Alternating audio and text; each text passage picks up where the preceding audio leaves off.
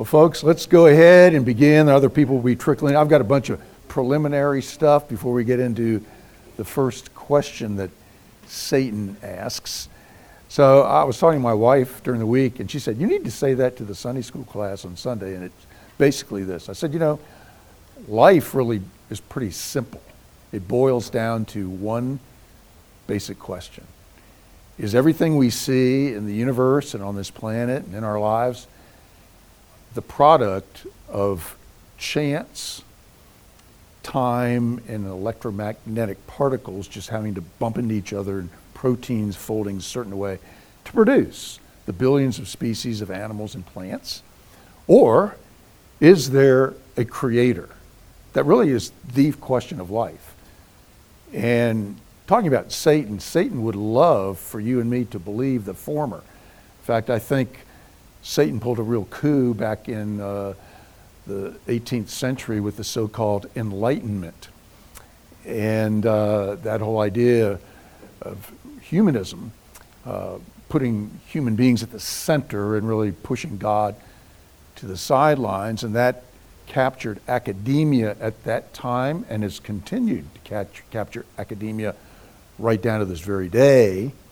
If you want to talk about the demise of the church in America and pretty much uh, Europe and America, most seminaries were connected to university campuses. Uh, in Europe and here in the United States. You know, Princeton University grew out of Princeton Seminary. Um, and you found the, the professors at the seminary wanted the approval of the academics, and so they started uh, bending toward more humanism. And the point I'm making is that that's what Satan loves. He, he, he really wants you and me to put ourselves at the center of life. But think about it if this is all an accident, that means you're an accident.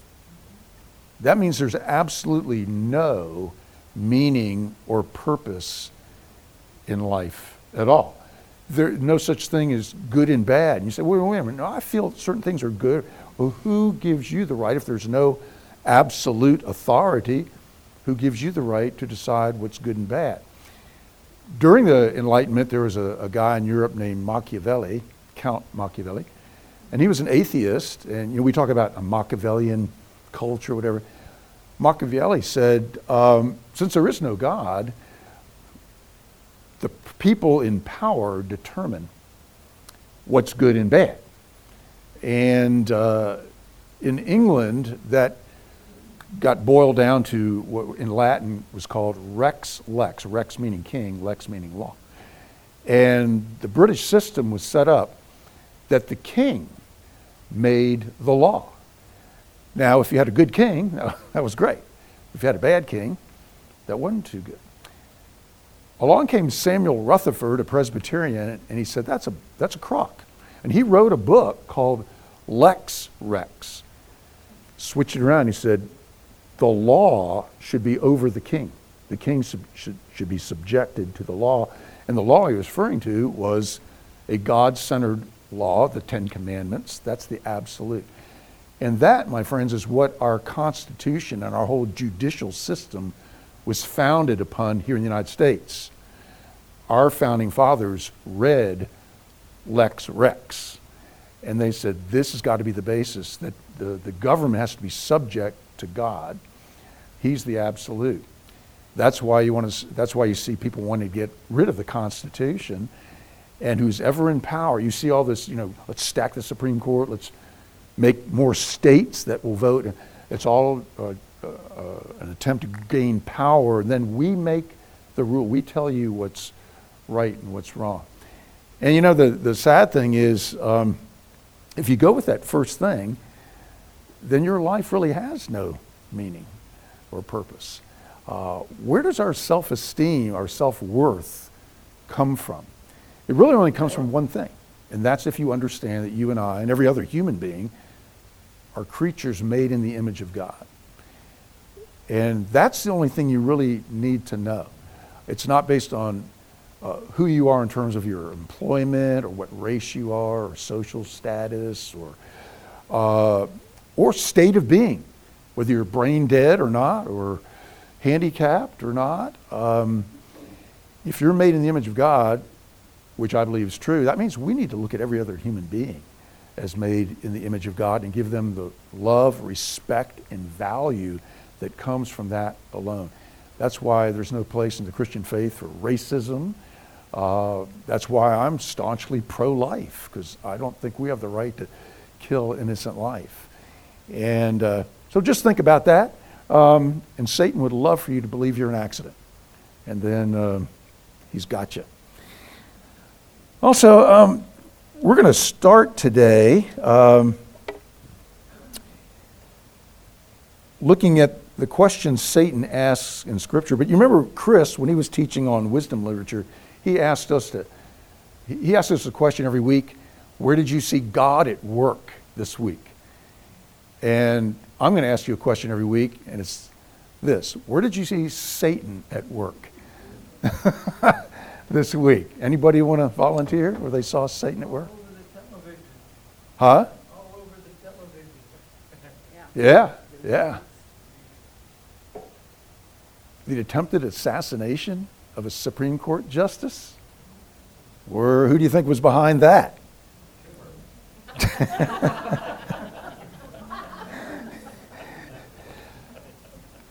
but you know, the most shocking thing I saw this week and heard came from the mouth of a Christian preacher named John Shelley, pastor of Steadfast Baptist Church in Watauga, Texas, up North Texas, Dallas, Fort Worth area. I listened to this snippet of his sermon, last week's sermon. It's Pride Month. And so this preacher said, I'm not going to get it verbatim, but basically, I'm paraphrasing, but he said basically that the government of the United States should round up every homosexual in the country, try them for being homosexual, and execute them with a bullet through the back of their head. That was said. I mean, I heard this. I went on their website, Steadfast Baptist Church. It's small. I thought, who the heck would go to a church? Um, surprisingly, it was multiracial. Hispanics and blacks. In fact, the pastor before this guy was an Hispanic guy. And he preached the same kind of stuff, and he got run out by the local, they had a lot of protesters at the church. He left, and then this guy came. And they have protesters outside their church now. I, th- I thought that church in Wichita, that Baptist church, was the worst. Th- these guys are on. That's Satan, folks. And I combed their website and I found this. They're a King James only Bible believing church. They believe the King James Version is the only inerrant version, and it's word perfect. If you, stu- if you know anything about the Bible, the King James Version, the Hebrew and Greek, especially the Hebrew, was based on uh, Hebrew documents that were nowhere near as old as we now have. 17th century is when the King James Version was. And since the discovery of the Dead Sea Scrolls, we now have much more accurate uh, Old Testament documents that go back a thousand years more than we had when the King James Version. So our Bibles today, non King James, are much more accurate and true to the Word of God, and I would say infallible inerrant. Uh, unfortunately, all of our interpretations are fallible, but God's Word is not. So, but then here's what else I found. Uh, I clicked on there, what do we believe? Well, they had their doctrines they believe, then they had false doctrines. And one of the key ones were the five points of Calvinism. That's a perverse system of theology. I thought, boy, these guys are worse than I thought. So uh, those are two places I saw Satan at work this week outside Brett Kavanaugh's house and with this guy up in, and, uh, you know, again, what I said about human beings. I don't care what sexuality you are, whatever, it's still a person made in the image of God. Their lifestyle I'm not going to approve of. But to have them executed, come on. Um, that's, that's the father of lies at, at work.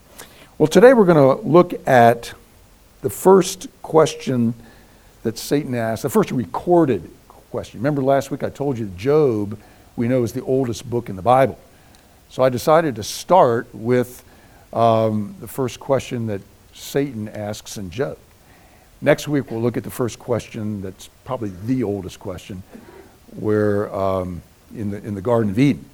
But today we're going to take a look at Job 1, verse 9. But before we do that, let's pray. Lord God, we uh, love you. We uh, praise you. We come before you. Uh, we want to know everything we can about you. And we want to know everything we can about Satan so we can avoid him and know his wiles and how to uh, uh, faithfully follow you and not be uh, snookered into following him. Lord, I, I pray for our Supreme Court, all the justices. I, I, I pray that you put your protection around Brett Kavanaugh, Amy Barrett, particularly their children, uh, as threats are being made against them. I pray that you give them the courage to, and the, all the Supreme Court justices, the courage to vote what is good law as framed by the Constitution, not uh, accommodating themselves to uh, the culture. Um, and Lord, we, I pray for this man, John Shelley, in Fort Worth area, Lord. He's made in your image. You love him. Uh, please change his heart, Lord, and help him to preach the gospel of grace, not the gospel of hate. Forgive me for times I may have crossed over the line toward that area myself. None of us are innocent. And Lord, we pray for rain. We really need it here in South Texas. And uh, Lord, I, I, pray for our senior pastor, Bob Fuller, as he preaches this morning, and Mitchell, pour through them the gift of preaching. Also, be with Bob and Morgan as they fly to Mexico City this week, uh, rekindling uh, a, an official relationship between this congregation and the National Presbyterian Church of Mexico uh, in areas of church planning and education. And we thank you for, for uh, reinvigorating that partnership that's gone back 150 years, Lord. And may it bear great, great fruit beyond our wildest imaginations. Lord, uh, help me to teach accurately this morning according to your word. As I say when I preach, as my words are true to your word, may they be taken to heart. But as they stray from your word, may they be quickly forgotten. And I pray all of this in Jesus' name. Amen. If you have your Bibles with you, and that's kind of a hint that you ought to bring them with you, turn to Job chapter 1, and you see the first recorded question. If Job is indeed the oldest book in the Bible, then this is the first question that Satan asks. And he doesn't ask it of Job, but he asks it of God. I'm going to read verse 9. Here's, what, uh, here's the first question. Uh, then Satan answered the Lord and said, Does Job fear God for no reason? Have you not put a hedge around him and his house and all that he has on every side? You have blessed the work of his hands, and his possessions have increased in the land. But stretch out your hand, touch all that he has, and he will curse you to your face. So here's the first question we find Satan asking in, in, scripture, in Scripture. Um, and he's questioning the ways of God, particularly the way God relates to human beings. Now, who is Satan to question God, the Almighty God of the universe? Um, where does he get off thinking that he has a right to do that? Um, we're going to see Job also question um, God if you read through the book of Job. Job is suffering. He feels like it's unjust, and he's saying, God, what's going on? And um, so we see great, a great liberating thing in the book of Job that God does allow every creature to ask him questions. And, uh, and he doesn't just snuff them out. He doesn't snuff out Satan. He doesn't snuff out Job. And so we do have permission uh, to ask God's, God questions. And, and you and I are asking questions of God all the time. Um, but there's a caveat in the book of Job. If you look at chapter 38, Uh, that's the longest recorded speech by God in Scripture. And he basically spends that chapter taking Job out behind the woodshed and giving him a good dressing down and say, okay, Job, you've asked me all these questions, but let me ask you one. Where were you when I was putting together the universe? And, and he goes through a long list, all the animals and plants, and, and uh, he kind of just, you know, bowls Job over, and, and Job finally gets it and repents and says, Okay, I'm just going to trust that you know what you're doing.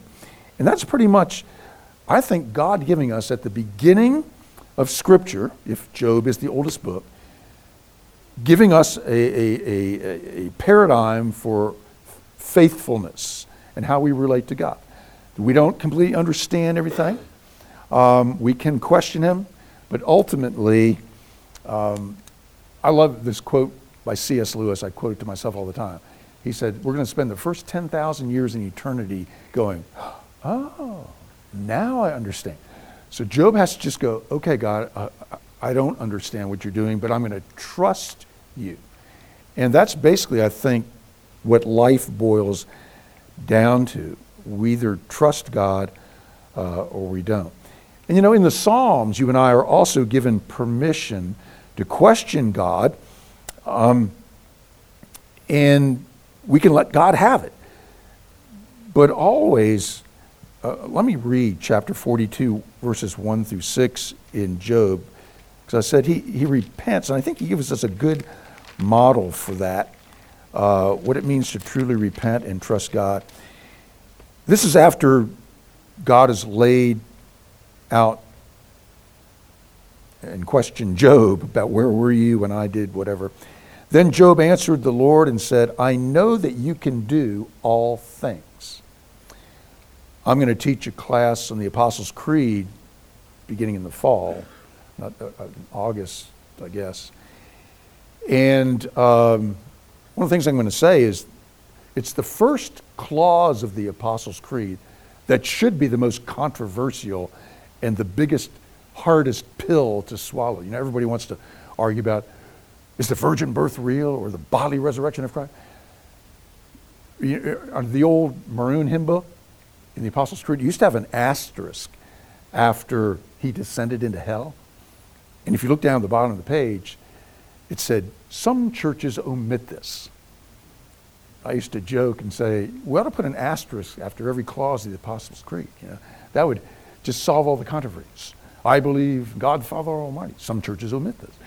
Uh, but really, that first phrase, I believe in God the Father Almighty, that should be the most controversial phrase.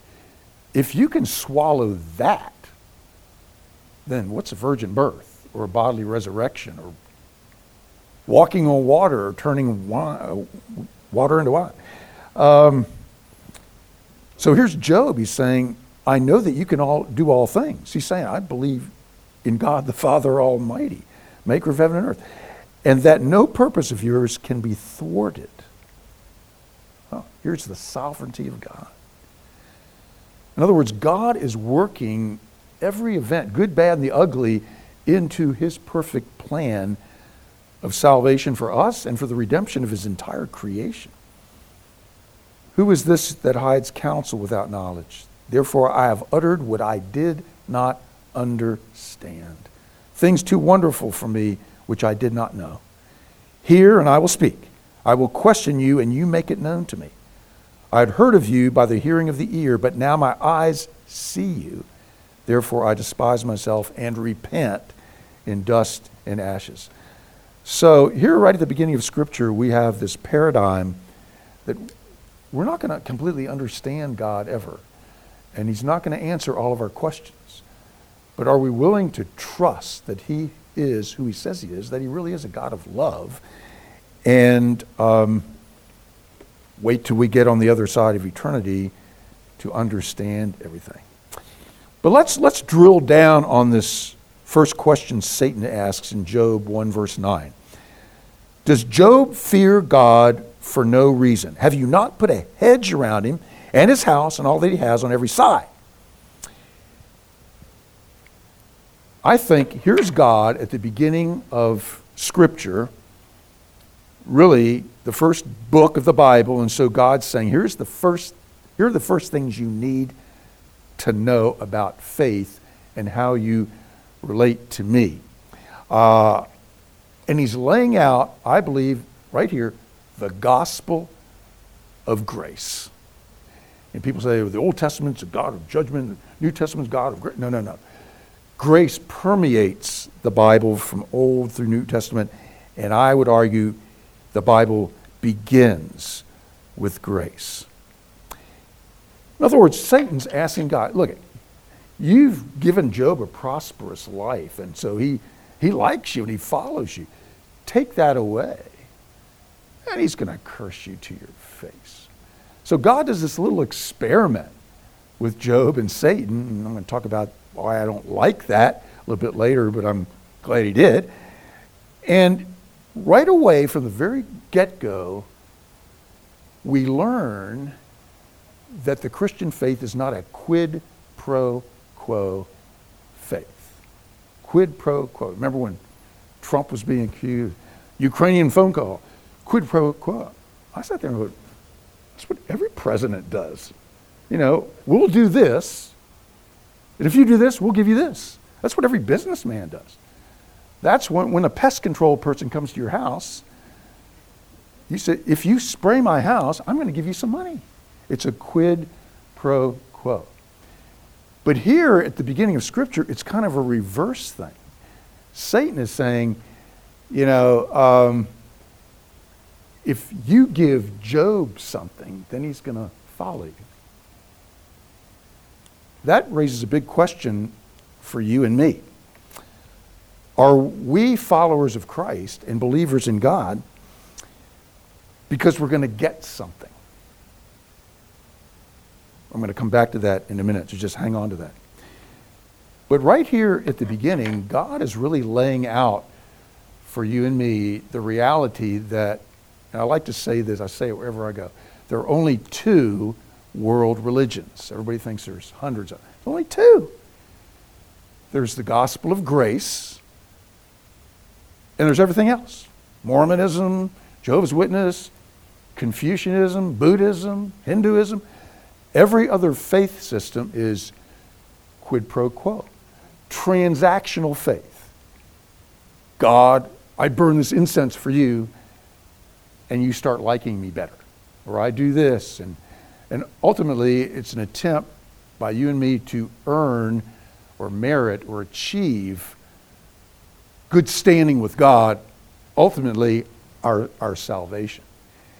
That is Satan's biggest lie that he's perpetrated on the church since Pentecost.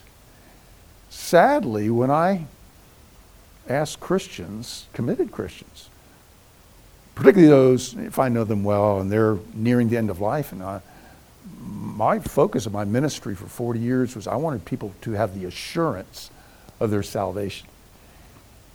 And some of you heard me say this story before, but there was an elder in Dallas, and he was in his 80s. He was the most gracious, mature Christian I've ever met.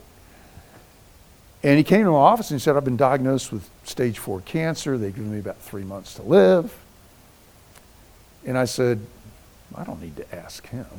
Well, I'm his pastor. I'm going to, Bob, are, are you assured of your salvation? I want you to be assured. I'll never forget what he said to me. He looked at me and said, Well, Ron, you know, I hope my good deeds outweigh my bad deeds. And I knew him real well, so I said, Bob, when did you become a Muslim? And he looked at me, What? I said, That's Muslim theology. That is not Christian faith. That's quid pro quo. If I get enough good deeds, then God will let me in. You know, Muhammad said he didn't know if he was saved because he said he wasn't sure that, he, that his good deeds outweighed his bad deeds. If Muhammad can't be sure, what, what do you, why do you think you can be sure? How many, how many sins have you committed in your life? And how much do you and I need to do to get God to go, okay, what if you miss one? You know, I ask, I try to keep short accounts with God and ask for forgiveness of my sins, but every day I pray, Lord, also please forgive me for the in, in, innumerable myriad of sins I've committed throughout my whole life that I will never confess because out of ignorance, indifference, or forgetfulness. And I'm just trusting that your blood shed on the cross covers those as well. But here's this quid pro quo thing. Um, and God is shooting it down right from the beginning. Um, now, Job's friends come along, and they're quid, pro, pro guys. Uh, you know, Job's friends could have been great heroes, biblical heroes. They show up, they're there for a week, they don't say anything. People oftentimes come to me and go, so and so's in the hospital. You know, what do I say? I said, don't say anything. Just go. They don't really want you to analyze things and try to figure it out and give them answers. Just go. Your presence. I never really understood that till I was on the other side of the receiving end.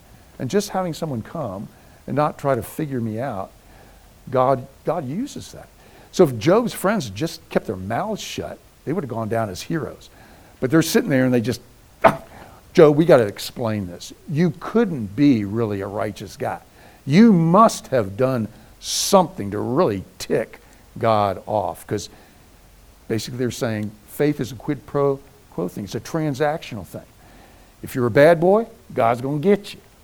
If you're a good boy, He won't. He's getting you, so you're obviously a bad boy. What did you do? What did you do? And they keep pressing him on this.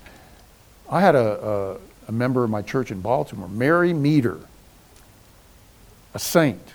She was dying of cancer. And we, we had a section of our church that was uh, neo Pentecostal, bordering on charismaniac. Uh, and uh, these people, some of them went to visit her. Now, she's probably one of the most, after my wife, one of the most sinless persons on the planet, Mary Meter. She was just a gracious one. They badgered, they probably made her die earlier than she was going to because it must be some unconfessed sin in your life. And they had her in agony. Um, man, that is not the faith of the Bible, but that's the faith Satan wants you and me to have. So, right at the beginning, the oldest book in the Bible, we're up against um, the most wonderful thing in the universe, and that's the gospel of grace. Sola gratia. The fact that you and I are saved by grace alone. Christianity is the only non transactional, non quid pro quo faith system in the world. In the book of Job, with Satan's question, God immediately reveals himself to be stuff we like and don't like. We got to be honest. We, God gives us not an exhaustive picture of himself in Scripture, but enough we need to know about, and it's not all uh, a bed of roses. And this is what I mean when I uh, say, I, I, don't like this experiment that God does with Job. You know, poor Joe, he's a nice guy, he's done everything right. And uh, I don't like what he did with Abraham and Isaac. I'll talk about that in just a minute. But two things we learn about God from the very beginning, and this is carried through the whole of Scripture. Two things about God. Number one, he's angular not nice and smooth. And uh, he's, he's not domesticated and declawed and defanged. But he's also gracious and loving. And you've got to hold those two. Let me give you an example. 2 Samuel 6. The Jews have recovered the Ark of the Covenant, and they're going to bring it back into Jerusalem. And David's leading the parade. Now, God has said nobody touches the ark. No one, not even the Levitical priests. There are poles through rings on the side of the ark. The priest would hold, it, but nobody touches the actual ark. That's the rules. That's the absolute authority. And so they're coming in. They got the uh, cart, uh, the, uh, the ark on a cart, ox cart, And they're coming in. David's dancing in front, and everybody's celebrating. And the ox cart hits a, a, a stone and starts to tip. And the ark's sliding off, and there's this guy named Uzzah who's walking alongside the ark. He sees that the ark's going to slide off the cart, and he puts his hand on to touch the ark and keep it steady, and God strikes him dead. Do you like that passage? I don't. I'm like, God, you know, give him hemorrhoids or something, but don't kill him. David is mad. David bursts into anger against God for striking down Uzzah. Now, if you're a liberal Christian, you go, well, that's just some pre, uh, prehistoric, you know, primitive idea about God. We can overlook that. But if you take Genesis through Revelation as the infallible Word of God, you got to deal with this. We get an angular picture of God. What do we do with that? Some people say, I didn't see that. Other people will throw it out. It's not really the Word of God. If you ever hear a pastor say, listen for the Word of God before they read Scripture, run. Join another church. Uh, that's a neo Orthodox view that the Word of God is in here somewhere. And maybe we'll hear it today. That sets you up as the subjective judge of what is and what isn't the Word of God. So I'd say we got to deal with this. Well, how do we deal with it? Well, you got to hold the angularity of God together with the gracious lovingness of God at the same time. Remember in the lion, the witch in the wardrobe, and the children making their journey, they're going to meet Aslan, but they don't know Aslan's a lion, and they spend the night with the beaver family, and animals talk in Narnia. And I think it's Lucy, uh, is, or no, Mrs. Beaver discloses that Aslan is a lion. And Lucy said, A lion? Ooh. And, then she said, Is he safe? And Mr. Beaver says, Safe? Who says anything about safe? He said, He's a lion. He's the Lord of the wood but he's good. And so you get this, and you know, we talk, the book of Revelation talks about Christ as being lamb and lion. Which one is it?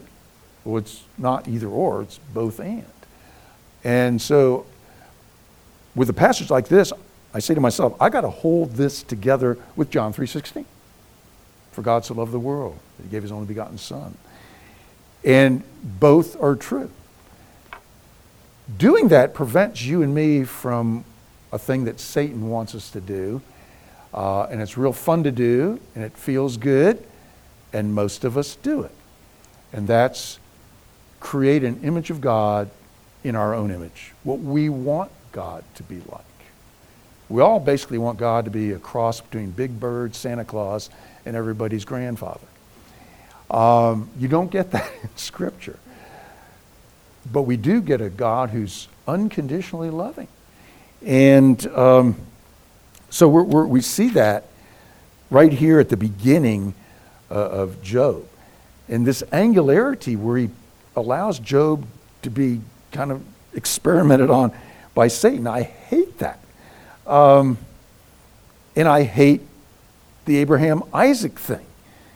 I mean, think about it. Here's Abraham taking his son Isaac, God says, I want you to sacrifice Isaac. And they go on this like three day journey. Isaac's probably going, hey, cool, trip with my dad. The whole time I imagine Abraham's agonizing. Wait a minute. I thought the, the nation of Israel was supposed to come through my son. Now he's going to die. How, how's this going to work?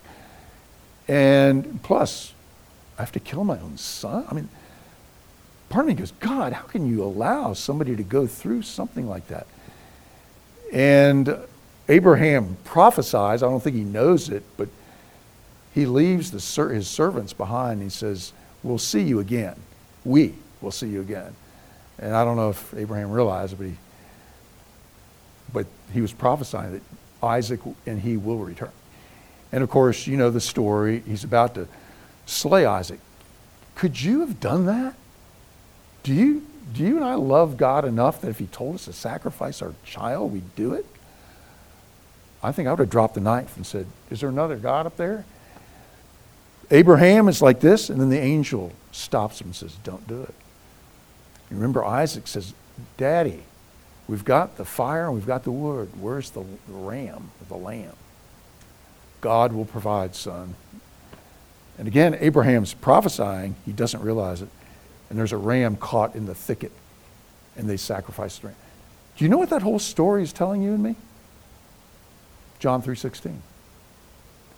For God so loved the world, the totally depraved, sinful world that Satan is the prince over, so much that he gave his only begotten son. You know, God did not ask Abraham to do something that he wasn't willing to do himself. And we say, oh, yeah, but God knew that Jesus rise from the. You and I don't have no inkling as to how deeply horrendous, on a cosmic level, the crucifixion was. It wasn't just like if they took you and me out and hung us on a cross and and we died. Something transacted on that cross by the death of the Son of God in a cosmic way that when we, and it's captured in the Apostles' Creed in that phrase, and he descended into hell. And people have debated over the years what does that mean? Did Jesus go to hell, the actual hell? There's some places in Scripture in 1 Peter where it says that he was in the grave and he went and preached to the spirits in Hades. And, but that's Hades really in hell.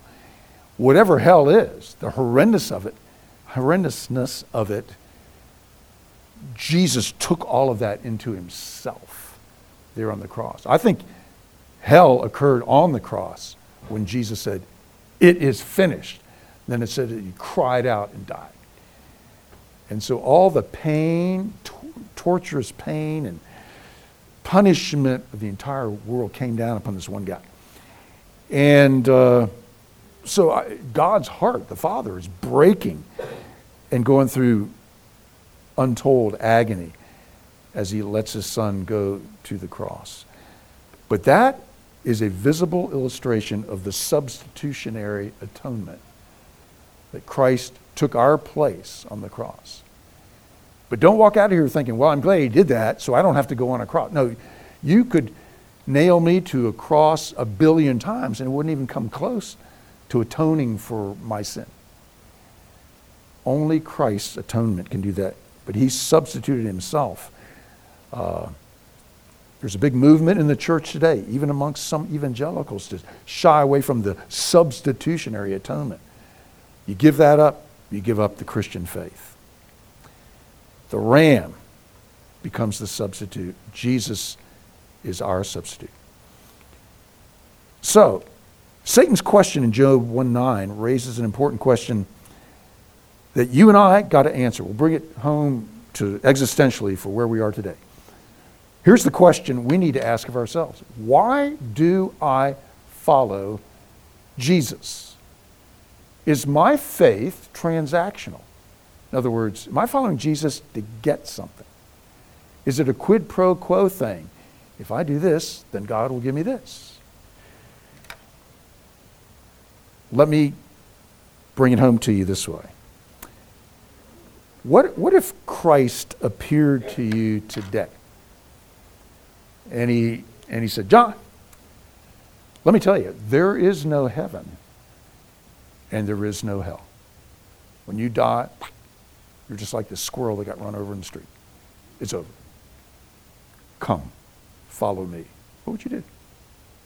You say, well, if there's nothing in it for me, or you, you don't have to answer. it might cost you your marriage. Because um, Meredith might be saying, yes, I would follow. And you're going, no, I'm going to follow. So we don't want to, you know. Think about that. If Jesus said, there's nothing, come, follow me, what would you do? Which gets back to the question why do you and I follow Christ? Let me try to simplify it. You're a private in the army. And you're walking along one day, and a major comes along and says, Private, come here. Dig three holes. What does that private do? Does he go, Will you explain to me exactly what I'm going to get out of this? Uh, why are the holes supposed to be dug? What are you going to do with it? you don't question the major because of who he is, his authority, and you say, Yes, sir, and you start digging. Well, who, who is Christ? Is he God incarnate? Is he the Almighty God of the universe in human flesh? The point I'm trying to make is we follow Christ for who he is, not, you show me when I get out of it and then I'll consider it. That's transactional faith. That's quid pro quo. Now, the good news of the gospel is that there is something on the other side and there is a heaven, but it's but here's where God turns the whole transactional thing on its head. He says, You don't have to do anything for me. I've already done it all for you. Even before the foundation of the world, I chose you to be mine and sealed you to be mine. And I've done it all in Christ. And there's really nothing you and I need to do at all. There's nothing you and I can do to save ourselves. Oh, yes, we have to make a decision for Christ. But even that, the only reason we're able to, Martin Luther, actually Augustine before Luther, wrote a tract called The Bondage of the Human Will. And he said, before the Holy Spirit frees your will and mind, we will never choose for Christ. The fact, I assume everybody here made a decision for Christ, and it felt like, well, I figured this out, it made sense to me, and I made the choice. Augustine, then Luther wrote a similar tract during the Reformation. Uh, they both said, you know, before the, your faith response is just that it's a response to God's choice of you. Not until the Holy Spirit freed, regenerated your heart could you ever even make a decision for Christ. And so, any way you look at it, God always takes the initiative. He always does the first thing. It's not we do something and then He responds in favor to us. Nope, nope. Um, in God, in God in Christ, is God in Christ worthy of worship? Is he worthy of following, even dying for, just for who he is or not? That is the question of authentic faith, the faith that's being prescribed for you and me right here at the front door of Scripture in the book of Job. Um, no quid pro when it comes to grace. God does not say, You do this, and I'll give you eternal life.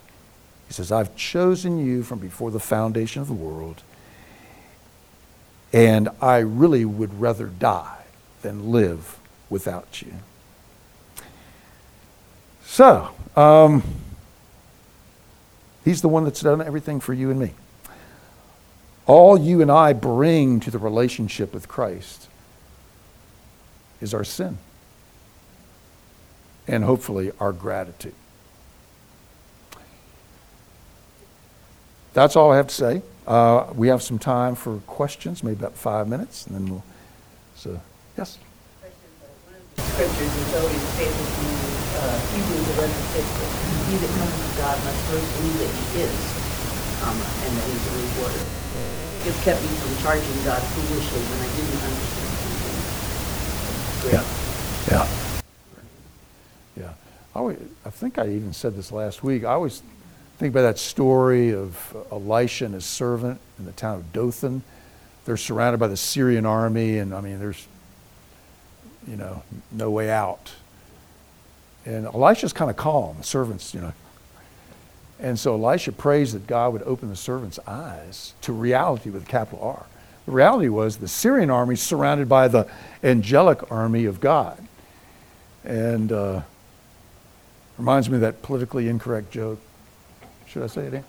When uh, the Lone Ranger and Tonto find themselves trapped in a box canyon with about 7,000 Sioux coming down on top of them. And uh, the Lone Ranger turns to Tonto and says, uh, Well, Tonto, my friend, looks like we're done for. And Tonto says, What you mean, we, paleface? uh, so you know, if, we, if you and I could see behind the curtain of eternity, we'd probably go and relax with all the stuff we're seeing. Satan's out here doing all this stuff, and we get all hepped up. My friend Paul, we have a little prayer group that meets on Wednesdays, and first we talk what's wrong with the country beforehand, then we pray. But Paul always says, hey guys, remember, none of this makes God nervous. And I quote that to myself all week long when I get all, okay, God's sovereignty's on the throne and nobody can unseat him. Great question. Other questions or comments? Rebuttal. Okay, well, I'm going to ask you the question next week. Where did you see Satan at work? So be, have him on your radar. He's got you on his. So let me, let me pray and I'll dismiss us for worship. Lord God, we go now into worship, or maybe we've already been to worship and we head home. Uh, remind us that uh, we're made in your image, that we're not accidents in the universe, that you didn't think of us before the foundation of the world. And even though we don't deserve it, you've unconditionally chose us uh, to spend eternity with you. And you've proved to us in Jesus Christ that you would go to the ends of the earth, literally hell and back, to accomplish our salvation. Uh, Lord, remind us, bring us in touch with reality that, because uh, we tend to think, well, there's got to be something I've got to do to pull the, off this eternal life thing. Instead, help us to remember that you've done it all. It is finished. We can't add anything to it. Um, and instead, to respond with gratitude and follow you faithfully no matter how hard the journey is. Um, and bring us to a point in our faith where if you did tell us there's nothing on the other side, we would still follow you simply because you are who you are and you've invited us on the journey, however long it lasts. But we thank you that there is your promise of eternal life and that we have eternity to spend with you and others who you've drawn into your kingdom. For that, we're grateful. Bless our preachers this morning. Pour through them the gift of preaching and pour through us the gift of worship that we would not just go through the motions, but really uh, figuratively be on our knees praising you in song, in word, and prayer. And we ask these things in Jesus' name. Amen.